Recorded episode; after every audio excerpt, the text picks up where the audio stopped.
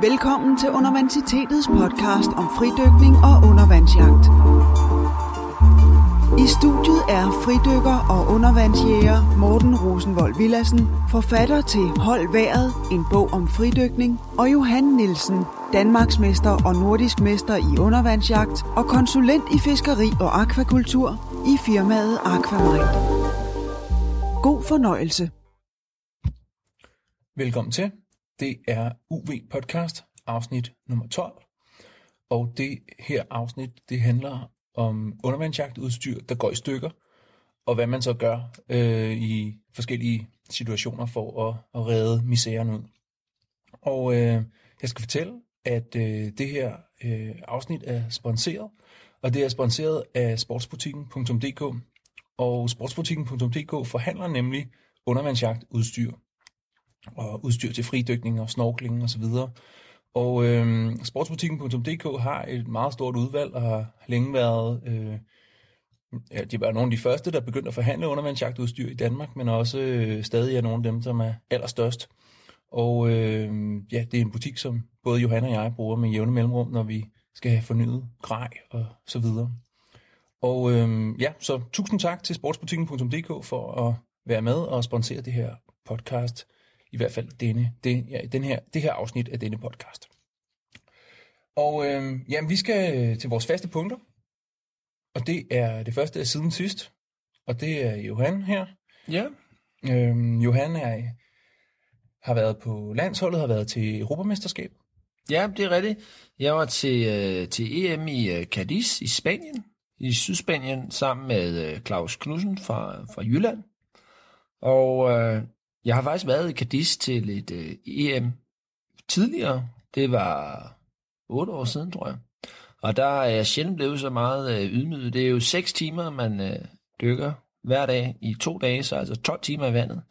Og øh, jeg fangede ingen fisk. Jeg fangede en multe på størrelse med en, øh, en cigar, som ikke holdt øh, minimumsvægten på 300 gram. Det var en meget lille multe. Fik du så noget revanche denne gang? Ja, så gik det lidt bedre den her gang her. Det, det må vi jo nok øh, sige det. Cadiz, det adskiller sig fra, fra mange andre steder ved, det er meget, meget øh, varierende fiskeri, og, og fiskene flytter sig helt utrolig meget rundt. Så øh, der er sten over det hele. Så, så man kan ikke sådan rigtig ligesom bare lede efter nogle sten, og så regne med, at der er nogle fisk, fordi der er bare sten over det hele. Og, og fiskene de flytter sig frem og tilbage, øh, alt efter om der kommer koldt vand ind fra Atlanterhavet, eller varmt vand fra Middelhavet. Og øh, Claus Knudsen, som taler spansk, han havde fundet en lokal øh, erhvervsundervandsjæger, som, øh, som kunne hjælpe os som bådfører, og det var en kæmpe fordel, fordi han kendte alle stederne, og kendte fiskene, og vidste, hvordan de trak frem og tilbage. Så vi var rundt og kiggede på det. Vi havde en uge, hvor vi tog rundt i området og, og kiggede og, og så en, en masse forskellige øh, flotte fisk. Specielt de, de sidste dage, der var, der var det ligesom om, der bare kom flere og flere fisk, og jeg så store havbars, store guldbarsen, og der er en speciel fisk, de kalder porigette, sådan en, øh, eller rubberlip på, på engelsk. Den, den findes fra omkring Gibraltarstrædet og ned langs Afrikas kyst, men, øh, men ellers ikke inde i Middelhavet og ikke længere nordpå. Så ikke en, man som, som undervandsjæger øh, ellers støder på i, i Europa, men de kan faktisk blive op til en 10 kilo. Og øh, altså en steamfisk, som øh, er sådan rimelig taknemmelig at, at skyde, og som, som findes omkring sten, hvor de ligesom bor i stenen, altså ind til vandet, så lige blæser den anden vej, så flytter de over til en eller anden sten. Og, øh, og så er der groupers, eller mero på spansk. Og det var det, som, øh, som vores ven øh, Daniel han levede af at, at fange. De, øh, det er jo en meget bæredygtig form for erhvervsfiskeri, fordi de fanger jo kun de fisk, der ligesom skal, skal fiskes, og ikke alle mulige mærkelige andre bunddyr, som øh, når vi fisker med trål heroppe i, i Nordeuropa. Og øh, de fik en, en, faktisk en ret høj pris for dem, så 28 øh, euro per kilo, så de sådan set kunne, kunne leve af det. Godt nok ikke ulovligt. Så det, øh, det var en lidt mærkelig liv, de levede jo, men... Øh, Hvad siger du? Godt, nok, godt nok ikke lovligt? Godt nok ikke lovligt, nej, det er ja. ulovligt. Jeg ved faktisk ikke rigtig hvorfor, men, øh, men der er jo valget mellem at være arbejdsløs eller fisk med, ja. så det kan man jo så vælge imellem, når man er ung i Sydspanien. Men selve konkurrencen, den, øh, den gik øh, ret dårligt lige øh, de første fem timer, hvor jeg faktisk ikke rigtig fangede sådan synderligt meget. Og så i desperation, så prøvede jeg så spottet Parco på 26 meter. Så Parco, det, det er sådan en, en snapperagtig øh, fisk på, på spansk. Og, øh, og da jeg så dykkede derned, så, så var det åbenbart bare det, at alle fiskene var trukket hen, den her sten her. Det væltede bare rundt med store fisk. Og øh, jeg fangede 14 fisk, og jeg skød de, de 12 af dem øh, den, øh, den, den, de sidste tre kvarter. Det var da helt vanvittigt. 12 fisk på tre kvarter. Ja, og de var fandme store. Ja. Og, øh, og jeg skød en fisk øh, lige, lige panden, men på lang afstand, så den røg jeg spydet, da jeg svømmede op. Nej. Og så næste dyk, så så jeg så en, øh, en stor urter, som er sådan en speciel øh, snapperagtig fisk med røde og hvide striber. Var den største fisk, jeg skød, og så for at være sikker på, at den ikke øh, rev sig spydet, så, så svømmede jeg så efter den og fik fat i den, og ligesom jeg får fat i den, så ser jeg at lige ved siden af, så ligger den anden fisk død. Og skulle du tage den med hånden? Så tog jeg den med hånden, så kom jeg op med to fisk i mit øh, sidste dyk. Så den, øh, den havde simpelthen ikke revet sig af, fordi den var, havde sprællet sig af. Den var død i skuddet, men så øh, fordi at modhagen ikke var trukket ligesom hele vejen igennem fisken, så, så var den så bare glædet af. Fantastisk. Ja, og næste dag, der, der gik det lidt mere, øh, lidt mere middelmåde. Jeg var nummer 11, tror jeg, efter første dag, og så anden dag, der gik det knap så godt. Men jeg tror, jeg blev i 20'erne ud af 60. Så det var sådan set meget, øh, meget godt. Anden bedste fra, fra Skandinavien, slået af min, af min store rival Matti Pyko. Det var ærgerligt, det var med en enkelt fisk, han, øh, han slog mig, men han var også øh, rigtig, rigtig dygtig. Og meget, øh, meget imponerende. De spanske, spanske folk, de fiskede øh, virkelig, virkelig imponerende. Det er utroligt mange fisk, de kan fange i det samme, øh, samme vand, som vi andre dykker rundt i. Og det er sådan set ikke, fordi de bare dykker ned ved en kendt sten og fanger en fisk, de har gået og kigget på de sidste tre måneder, fordi her der ændrer det sig så sindssygt meget, så, og det var ikke specielt mange hulefisk i virkeligheden, der blev skudt. Det meste var bare fritsvømmende fisk. Men en meget, øh, meget sjov oplevelse, og, øh, og rigtig søde, øh, søde folk, og jeg tror, jeg skal ned og besøge ham Daniel igen her til, til sommer, hvis jeg ellers får tid til det, og så skal jeg skyde mig en, en stor mætter. Mm-hmm. Spændende. Det må vi høre mere om, når du kommer hjem efter den tur. Ja.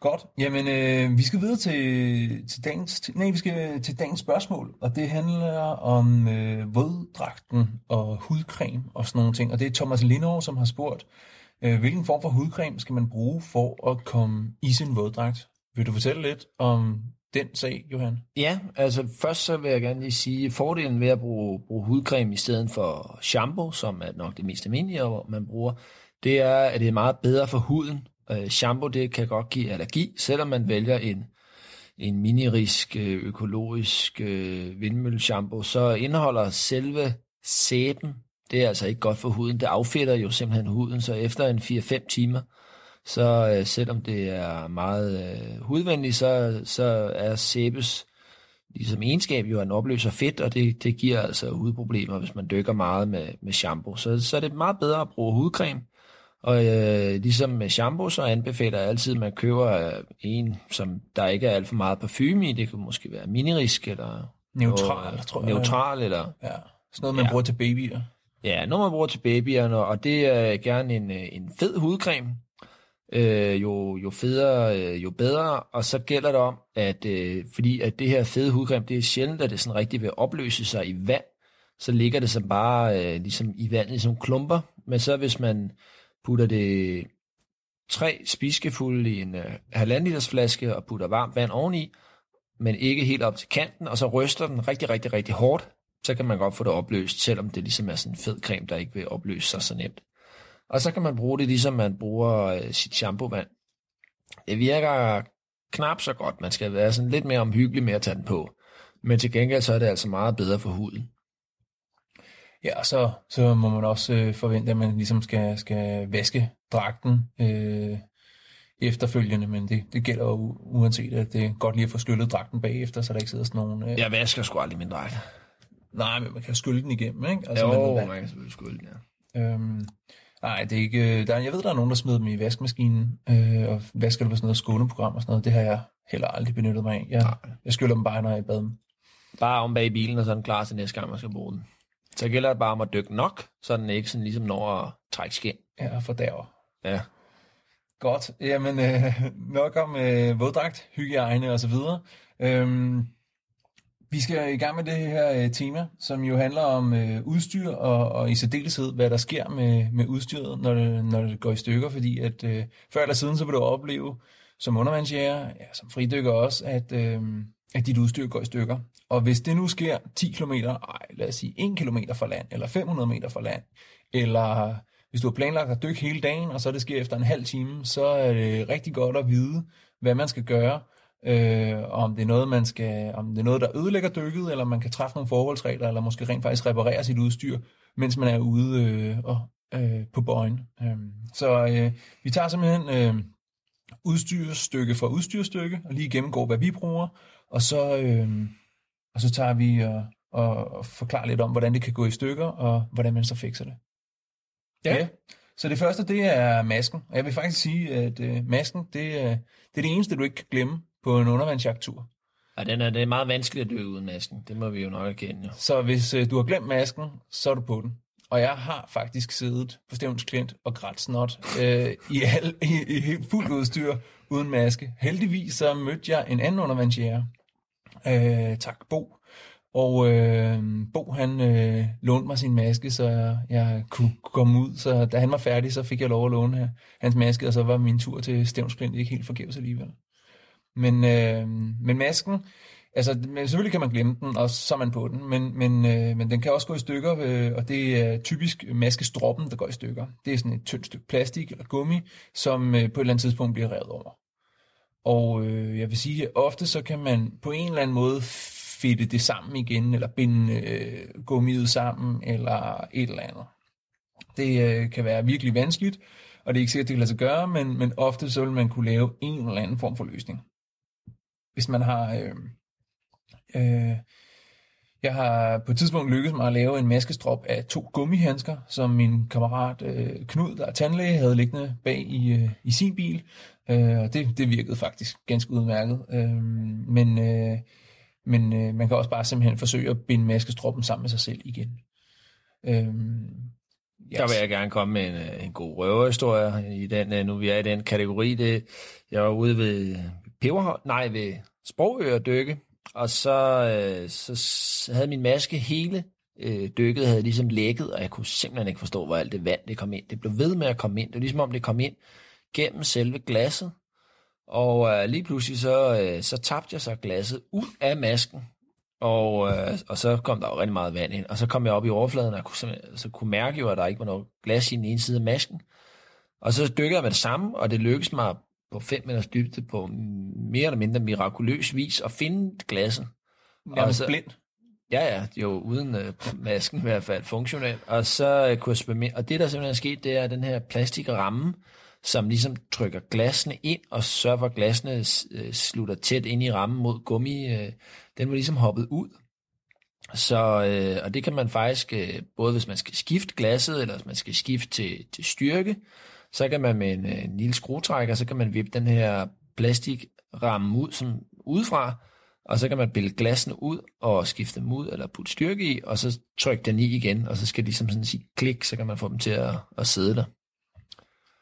Og min, øh, min favoritmaske er i virkeligheden Crisisop øh, Super Occhio, ja. den øh, bedste maske, der, der er lavet. Jeg kan desværre ikke få øh, minus 1 i styrke til den, så derfor så bruger jeg en, øh, en anden maske nede fra, fra Kingfish, for at jeg kan få den i minus 1. Men den bedste maske er helt klart uh, Crisisop Super Occhio, efter min mening.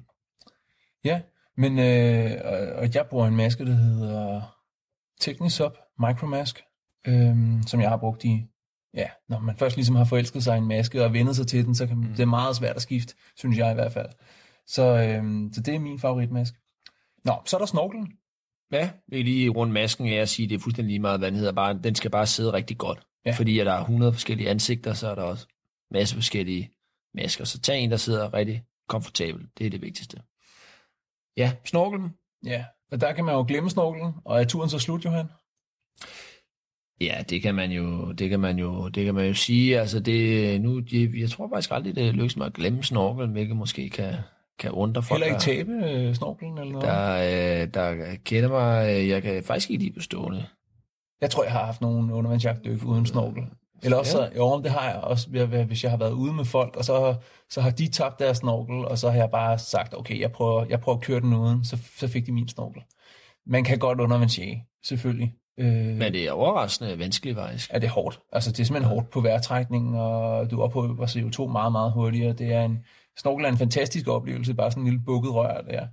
Øhm, Helt umuligt også at ligge på ryggen og, og trække vejret roligt, og så vende sig om at dykke, uden at man får nosset det hele op faktisk. Hvis man taber sin snorkel og sådan noget, så kan jeg anbefale, at man laver sin breathe up, altså sin vejrtrækning over ved sin bøje, så man ligesom hænger på bøjen og trækker vejret og får ro på der, og så dykker fra bøjen på den måde.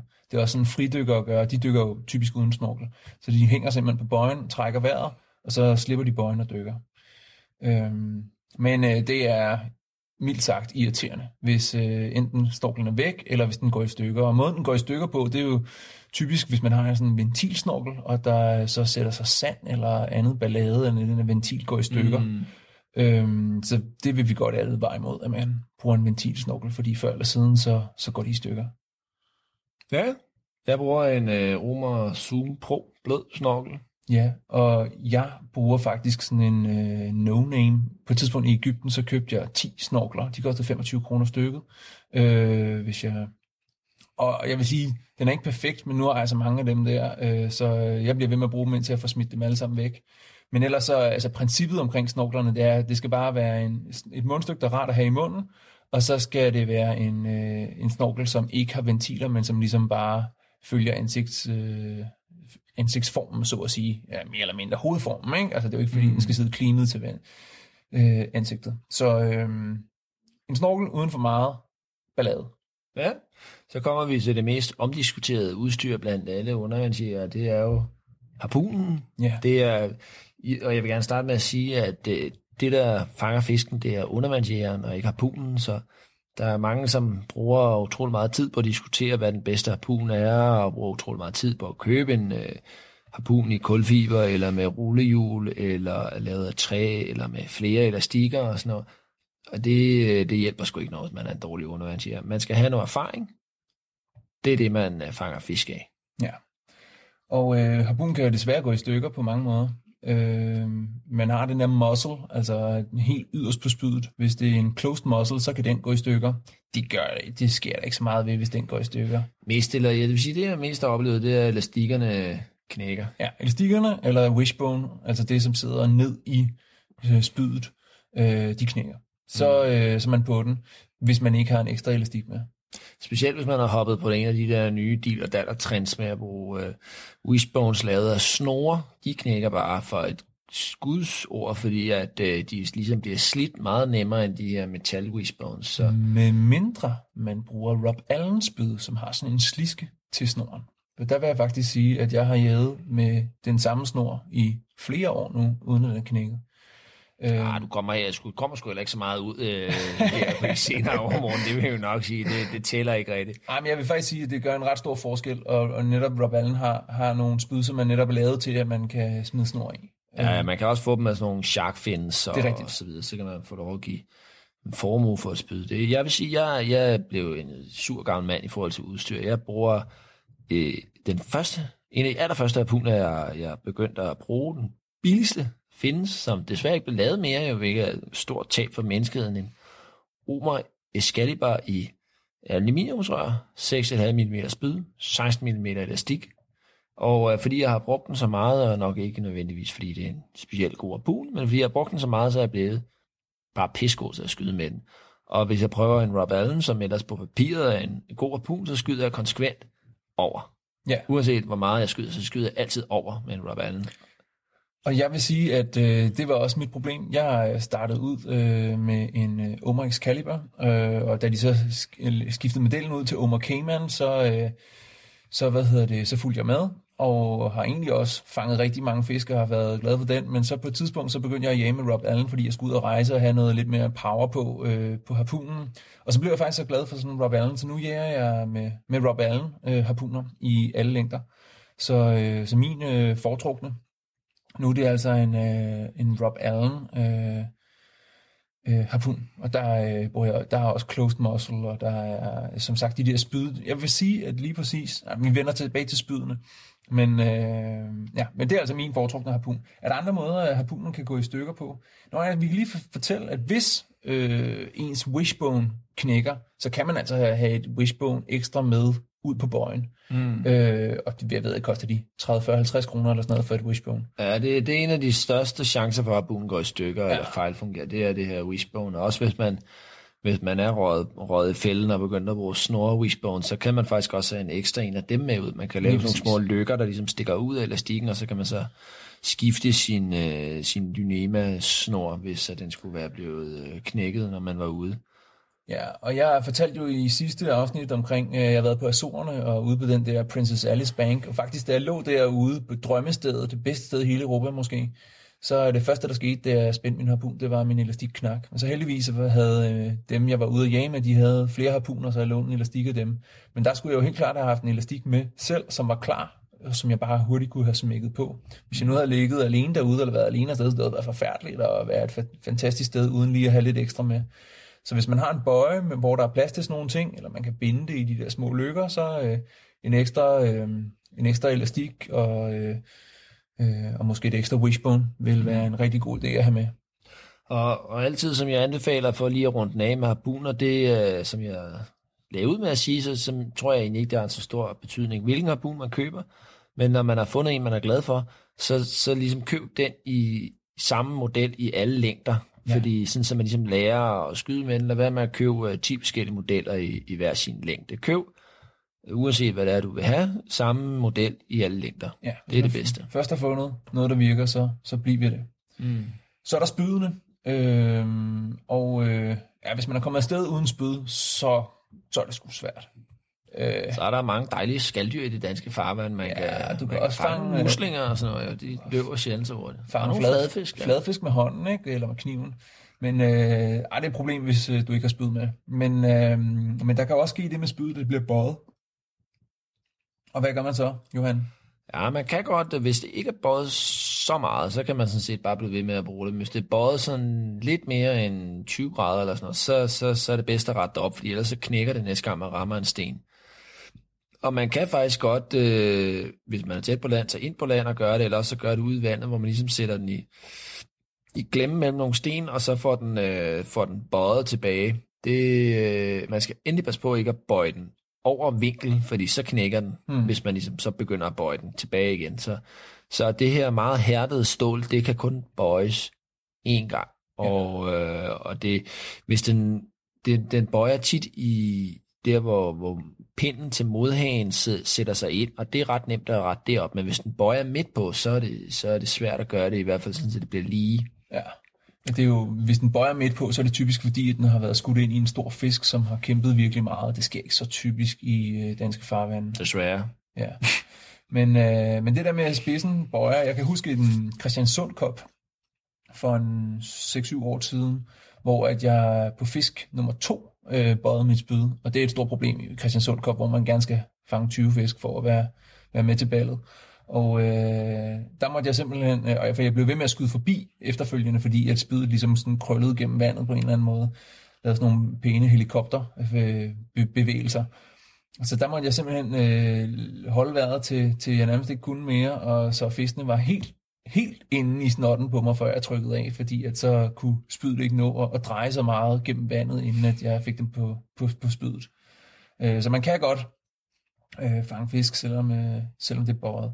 Og så vil jeg sige, at lige præcis Rob Allens spyd øh, har faktisk en tendens til at holde bedre mod, øh, når man jæger i, i sten. Og det er noget med den måde, at de ligesom er øh, komponeret på, eller hvad skal man sige, det, den måde metallet er lavet på. Mm, det er noget med, at der er mere kulstof i stålet, ikke? så den også ruster nemmere. Lige præcis, men, det, men det, det er så det ligesom trade-off, der er, at øh, Rob Allen spyd ruster nemmere, til gengæld så øh, holder de bedre, og så er der den der detalje, som jeg synes er vigtig med, at øh, de ikke slider wishbonet, når man bruger snor øh, lige så meget.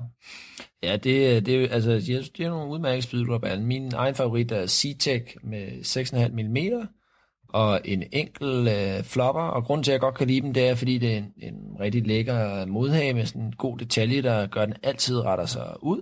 og så ligesom fræset sådan lidt ned i spydet, og jeg synes, jeg passer rigtig godt til de der altså små, små fisk, vi trods alt skyder i, i Europa, men skulle jeg sydpå, så vil jeg nok vælge at bruge sådan nogle sydafrikansk harpuner, som for eksempel en, en Rob Allen eller en freediver, som jeg bruger lige pt. Som, uh, til, til, til troberne, som jeg faktisk er blevet ret glad for. Det, det er nogle rigtig solide spyd til, til det fiskeri, men, men til Danmark synes jeg, de bliver for, for grove i det, så der foretrækker jeg klart et, et C-Tech. Ja. Så, øh, så er vi nået til kniven. Og øh, hvad sker der, hvis man kommer afsted uden kniv? Kan man... I, ikke noget. Nej, altså man kan sige, at kniven er jo et stykke sikkerheds- og aflivningsredskab, øh, men du kan selvfølgelig godt undervandsjage øh, uden kniv. Øh, Det, man skal sørge for altid at sætte sit kniv i blybæltet. Det er jeg selv meget tilhænger af. Det, det, det er sådan, måske lidt bøvlet nogle gange, hvis, hvis man lige bøjer sig på nogle bestemte måder, så kan den godt gelere lidt kniven. Men så kan ikke altid glemmer man den aldrig. nej. Øh, ved mindre man selvfølgelig også glemmer blybæltet, og så er man uanset hvad øh, ikke far for at drukne i hvert fald. Nej, øh, og man kan sige, at øh, det, som man ofte ser med, med knive i undervandsjagt, det er, at man simpelthen taber dem i håndteringen. Ikke fordi, at øh, man taber dem, mens man er i gang med at bruge dem, men man taber dem, fordi man får sat dem for dårligt fast i skeden igen. Og så svømmer man videre, og så har kniven ikke siddet fast, og så taber man dem. Og det er simpelthen så klassisk. Øh, jeg taber en kniv hver sæson, det tror jeg. Mm. Og jeg sørger altid for at have ekstra kniv med, når jeg rejser. Og man skal ikke binde den fast til sig kniven. Der er nogen, der har kniven i sådan et stykke snor, sådan, så de ligesom, den ligesom ikke kan blive væk. Men jeg, jeg er ikke så glad for det der med, at man har ting bundet fast til kroppen i snore, fordi så kan man ligesom hænge fast i ting og sager med det.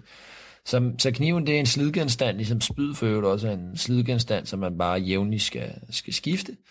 Og øh, jeg bruger selv øh, Omar Minilaser, Ja. og det er jo primært, fordi den er lille og skarp. Og spids. Og spids, ja. Så er den meget god. Der er også mange andre gode. Men de der flaskedykkerknive, nogle store Rainbow. sabler, som er meget brede og, og sjovt nok også øh, ret sløve faktisk, selvom de er utroligt store. Det, øh, det vil jeg gerne øh, advare lidt imod. Ja, og det, jeg bruger også øh, samme kniv som Johan, og øh, en god detalje er, at den siger et klik, når øh, den sætter sig fast i, øh, i skeden. Og det øh, er noget, som virkelig sparer på at smide knive væk, det er, at man får et, et af, øh, audio, øh, sådan noget, man kan høre under vandet. Nu ved man, at den sidder der.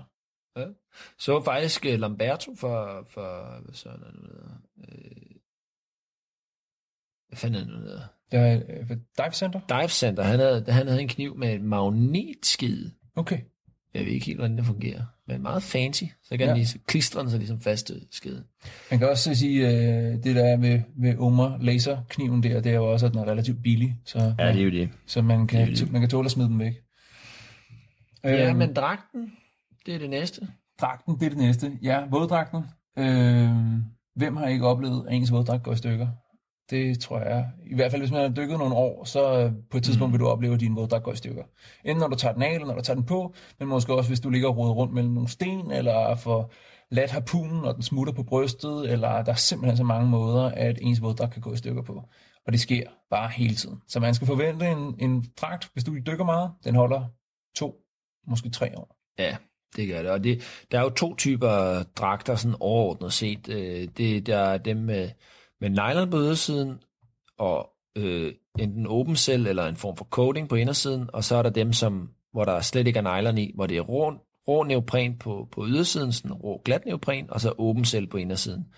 Og de sidste øh, sværger jeg selv til, de er mere skrøbelige, de tørrer hurtigt op i luften, og øh, ja, de går nemt i stykker, det, det må man jo sige. De, øh, det er ligesom om, at hvis man laver en, en rise, så, så kan den ligesom løbe gennem neoprenen, sådan så man kan lave nogle meget, meget spektakulære nogle, hvor man enten river armen med, eller stikker hovedet gennem ryggen. Øh. Og faktisk så, så er det sjældent, at det, når jeg har den på, det er som regel, øh, når jeg enten tager den, tager den af, eller tager den på.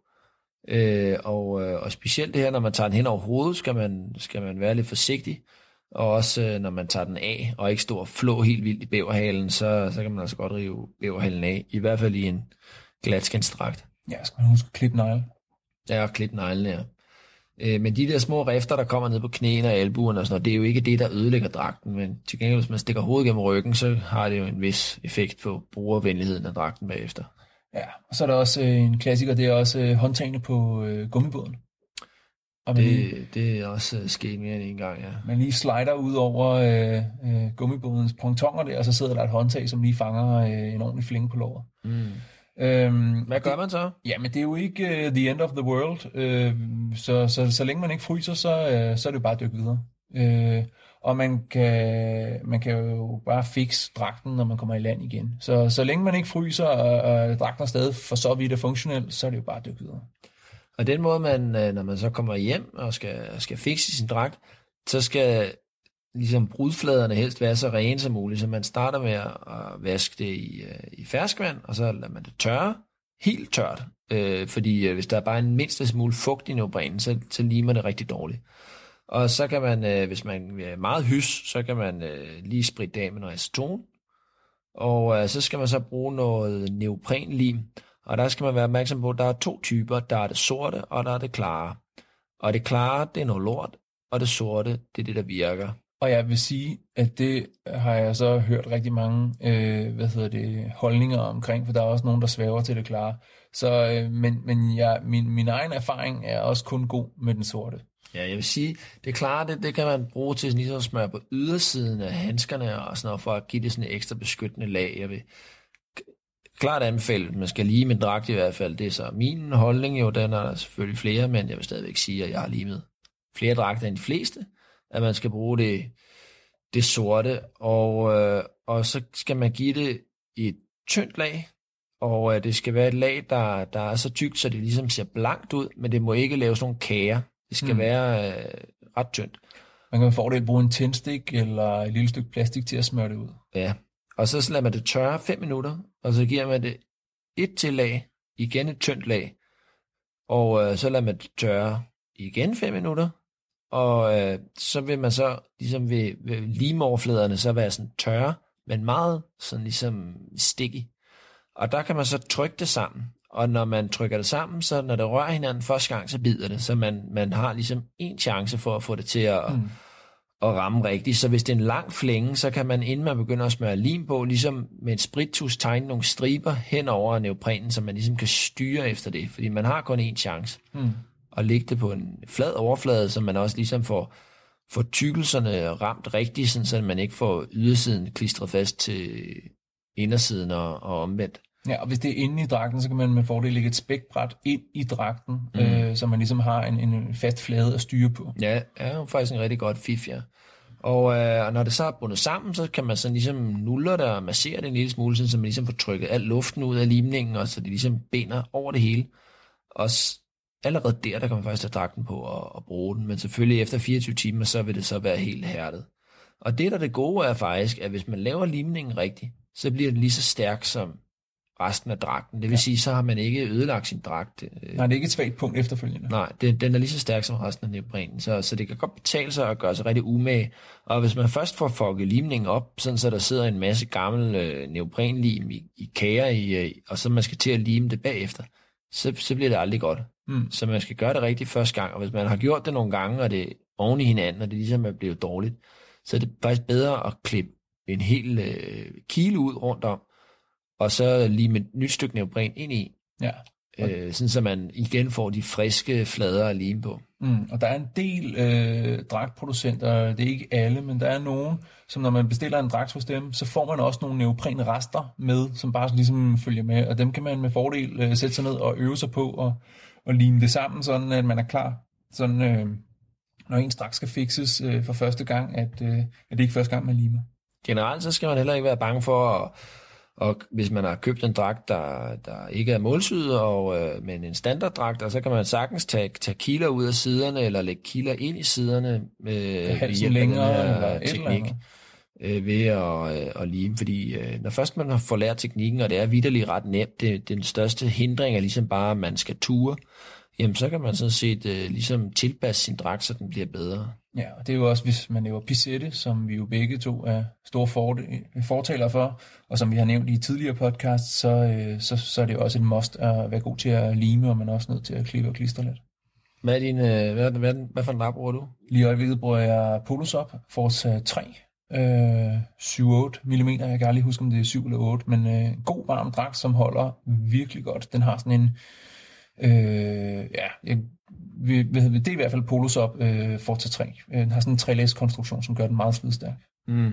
Jeg bruger også øh, Polosop, men øh, i, i glatskin. Jeg, jeg er meget tilhænger af det der glatskin. De går selvfølgelig lidt nemmere i stykker, men... Øh, og det Polosop, det er jo så en, en målsyet dragt, jeg vil sige, hvis man, øh, hvis man gerne vil have en rigtig god dragt, eller hvis man ikke har en standardkrop, nu er jeg en meget øh, lang og tynd mand, så, øh, så jeg passer selv en standarddragt, der er rigtig dårlig, så kan det sagtens betale sig at købe sådan en, øh, en målsyd øh, våddragt, og det kan være også øh, Elios, som laver også nogle, nogle ganske glimrende dragter, og der findes også flere andre mærker.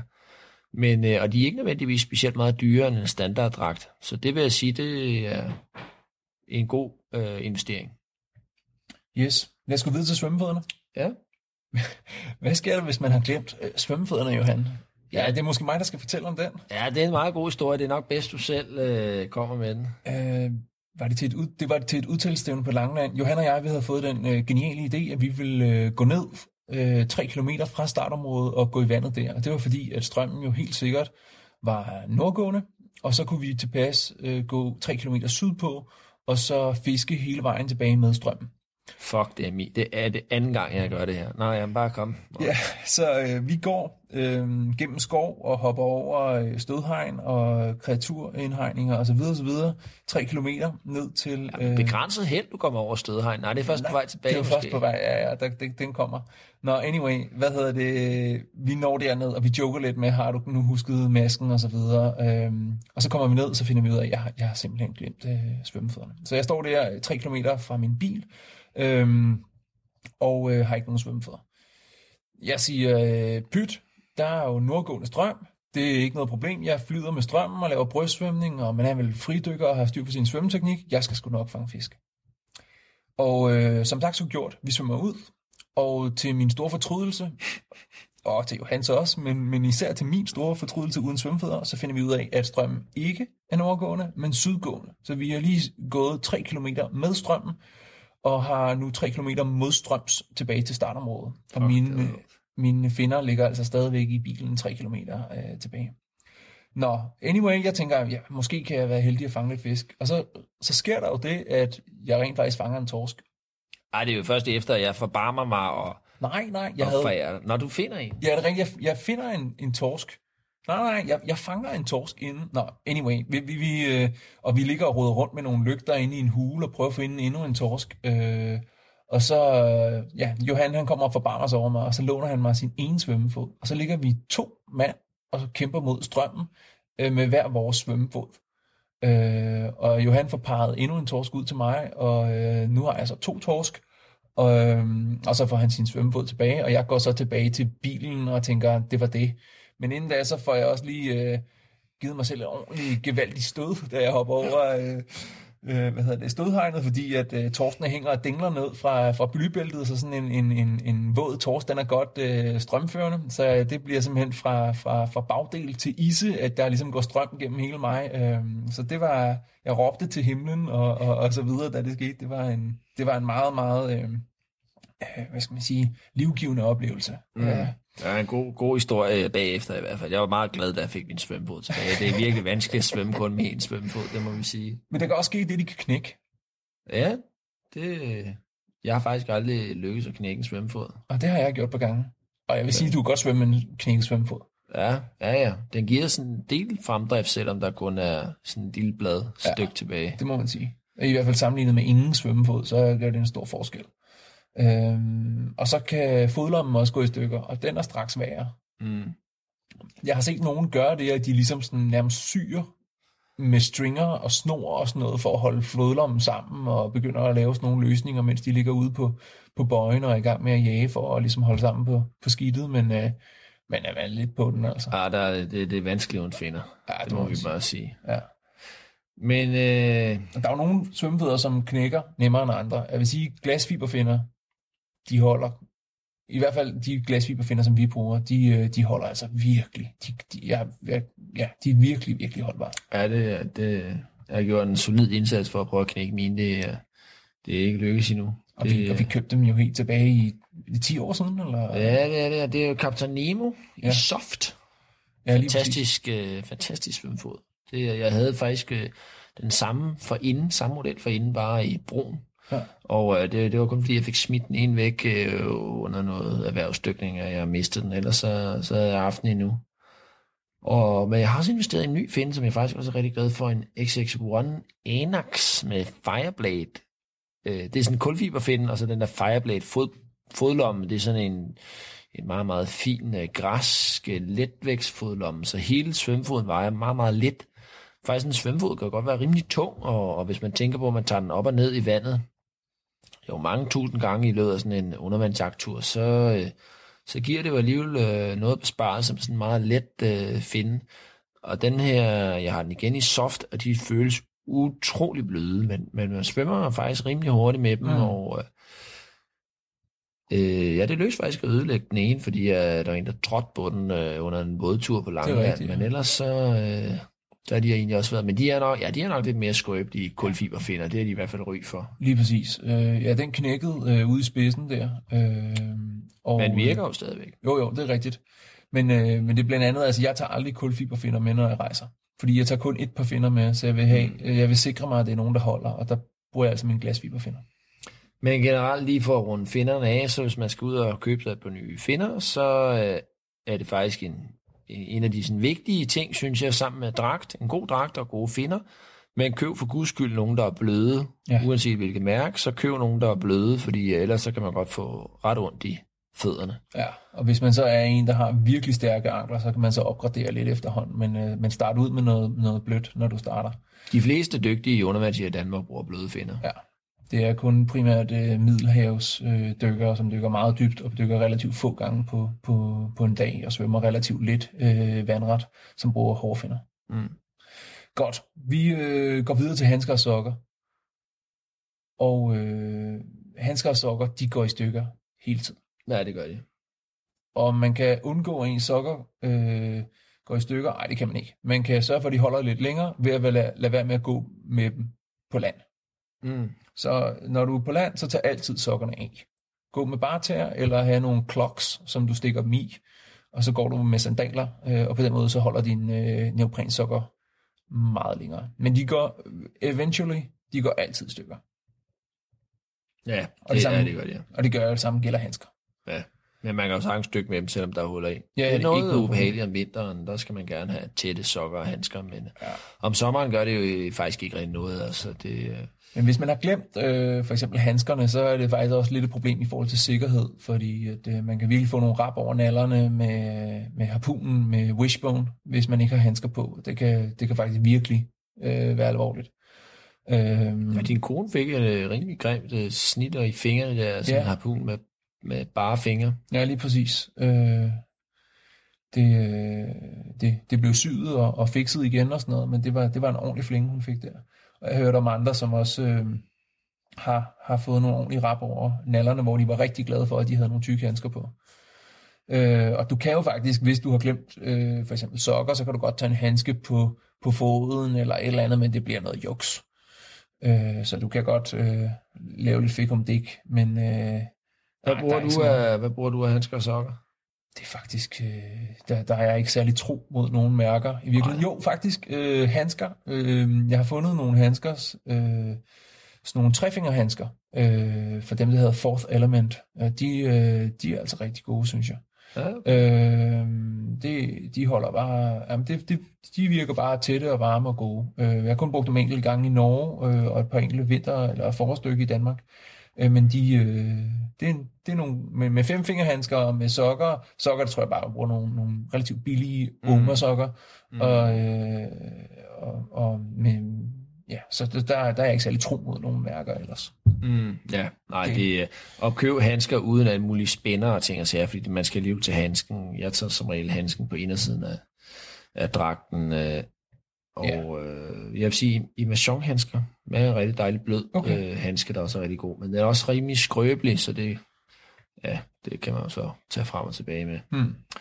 Men jeg bruger også bare de sokker, jeg nu engang kan finde om bag bilen. Det, de går som sagt i stykker hele tiden, fordi jeg ja. går med dem på stranden. Ja, så, Så, Nå, stringer. det er jo også at bøje, øh, bøje og stringer. Hvad sker der, hvis bøjen den, øh, bliver flad, mens man ligger derude? Ja, så må man puste den op igen jo, men øh, det vil sige, det, ja, det er vanskeligt sådan rigtig at gøre noget ved det ude i, ude i vandet, men øh, jeg har... Der findes nogle af de der svømmebøjer, som har flere øh, kamre, så at sige. Ikke? Altså, mm. øh, men de fleste torpedobøjer, de har kun et kammer, og hvis... Øh... Ja, der er faktisk en del, der er to, faktisk. Nå, okay. Ja, det ville da være en fordel men, at bruge så. Ja, ja. Men, øh, men ellers så, så synes jeg med fordel, man kan, øh, hvis uh, man har sådan en, en gammel torpedobøj, der er gået i stykker, så, så kan man faktisk uh, skære sådan en lille hul i den, og så fylde den op med byggeskum, hvis man ja. synes, at det er sjovt, så står der sådan stor, lad man puste det der skum så op, og så står der sådan en stråle skum ud af det der, når den så er hærdet, ikke, så kan man lige skære af, og så har man så sådan en torpedobøj, som så er hård og selvfølgelig ikke kan pakke sammen, men øh, den kan så heller ikke punktere, og den er ligesom også ret solid, man kan lægge sig ovenpå mm. den bedre og sådan noget. Det er der nogen, der har, har brugt meget. Ja. Øhm, yes, og øh, ja, men ellers hvis man er ude af ens bøje for alvor, virkelig, altså du kan jo prikke hul på den med en kniv eller med harpunen eller et eller andet, hvad der kan ske, så øh, ja, ofte så må man nærmest gå på land, ikke? Også fordi det begynder at blive farligt, hvis du ikke er markeret derude, og øh, især i stedet, hvis der er både trafik. Ja, så må man gå ind på lave vand og se, om der er nogle multer eller noget. Der er ja. jo ikke så mange både inde på en halv meter vand. Det er rigtigt.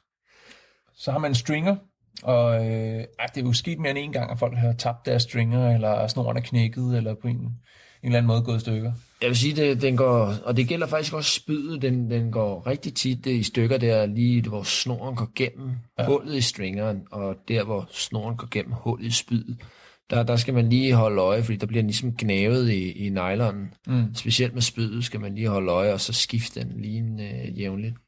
Der kan man jo, man kan jo gøre det, at i stedet for at have fiskene på stringeren, så kan man sætte fiskene på bøjelinen.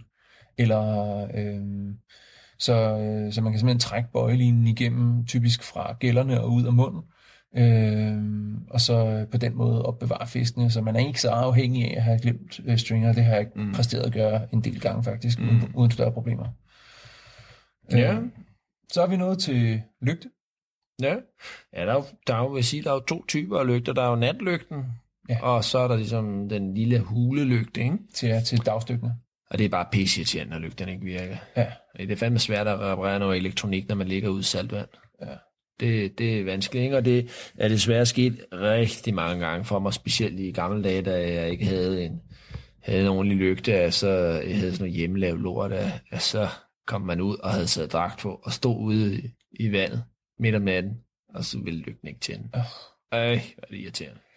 Men hvad, altså i dag så har vi jo mange små muligheder, altså man kan jo godt have det, du kan faktisk have et par lygter med, hvis du vil. Altså, sådan, altså især hvis du har en svømmebøj, så kan du have helt arsenal af lygter med ud. Altså, det må næsten være, være det bedste råd, vi kan give, ikke? Ja, man kan have en reservelygte med, ikke? og så kan man også til en vis grad stadig i hulerne, selvom om lygten går ud. Ja. Men, men om natten, der, der dur det sgu ikke rigtigt. Der har man ligesom brug for en lygte. Ja, men øh, hvis du stikker, det typiske, hvis du ligesom stikker hele hovedet ind i hulen, og så mm. venter til øjnene ligesom sådan justerer lysstyrken, og pupillerne udvider sig, og man bliver sådan en lille kat der, der kan se i mørke eller meget lidt lys, så, øh, så har man en chance, også selvom man har enten glemt sin lygte eller ødelagt den.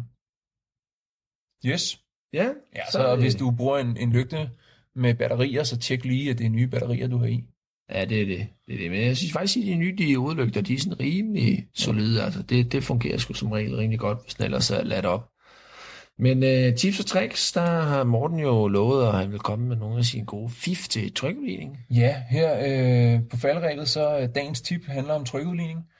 Og, øh, og der er mange tricks med trykudligning, og øh, det, øh, det er om at kunne så mange som muligt, og prøve så mange som muligt af, indtil at ens trykudligning virker, plejer jeg at sige. Men et af de rigtig gode tips, som øh, rigtig mange undervandsjæger kunne lære noget af, det er øh, hovedpositionen. Der sker tit det, at man som undervandsjæger, når man dykker nedad, så kigger man fremad. Det vil sige, at man kigger mod bunden. Det vil sige, at man knækker i nakken. Og det er faktisk øh, den vanskeligste øh, hovedposition at trykudligne i. Og det er sådan meget paradoxalt, fordi det er jo den hovedposition, som alle undervandsjæger har deres hoved i, mens de dykker nedad. Så i stedet for, så skal du sørge for at få hagen ind til brystet. Øh, og, og det er altså helt ind til brystet. Og heller, heller for meget end for let. Øh, og så kan du jo selvfølgelig ikke se noget, og du kan i hvert fald ikke se den retning, du, du svømmer, men så laver du ligesom nogle orienteringskig, og så tager du hagen ind til brystet igen, trykudligner, og øh, det kan være, I kan høre, at jeg bevæger mit hoved her, mens jeg fortæller det. Så altså, man kigger ned mod bunden, og så tager man så hagen ind mod øh, brystet, trykudligner, og, og på den måde så fortsætter man hele vejen ned til, hvad ved jeg, 5, 8, 10, 12 meters dybde, alt efter hvor dybt man skal. Og det, øh, det giver altså en bedre trykkeligning, så hvis din trykkeligning driller en dag, eller du mærker det ene øre lidt bagud eller sådan noget, få hagen ind til brystet, øh, og det vil hjælpe rigtig mange rigtig meget. Ja, og øh, som afslutning, der vil jeg sige, at det vigtigste udstyr, det er dig selv. Så sørg for at øh, træne dig selv med noget fridykkertræning om vinteren, øh, noget undervandsrugby, og komme til nogle pointjagter og lære lidt af de gavede hunde. Ja, og så øh, vil jeg slutte af med at sige, at øh, alle links og så videre, det kan I finde på uvpodcast.dk-12, fordi det her det var afsnit 12. Og øh, stor tak til Sportsbutikken for at sponsere dette afsnit. Øhm, og tak fordi i lytter med derude. Ja, hej hej. Hej hej. Velkommen til Undervandsitetets podcast om fridykning og undervandsjagt. I studiet er fridykker og undervandsjæger Morten Rosenvold Villassen, forfatter til Hold Været, en bog om fridykning, og Johan Nielsen, Danmarksmester og nordisk mester i undervandsjagt og konsulent i fiskeri og akvakultur i firmaet Aquamarine. God fornøjelse.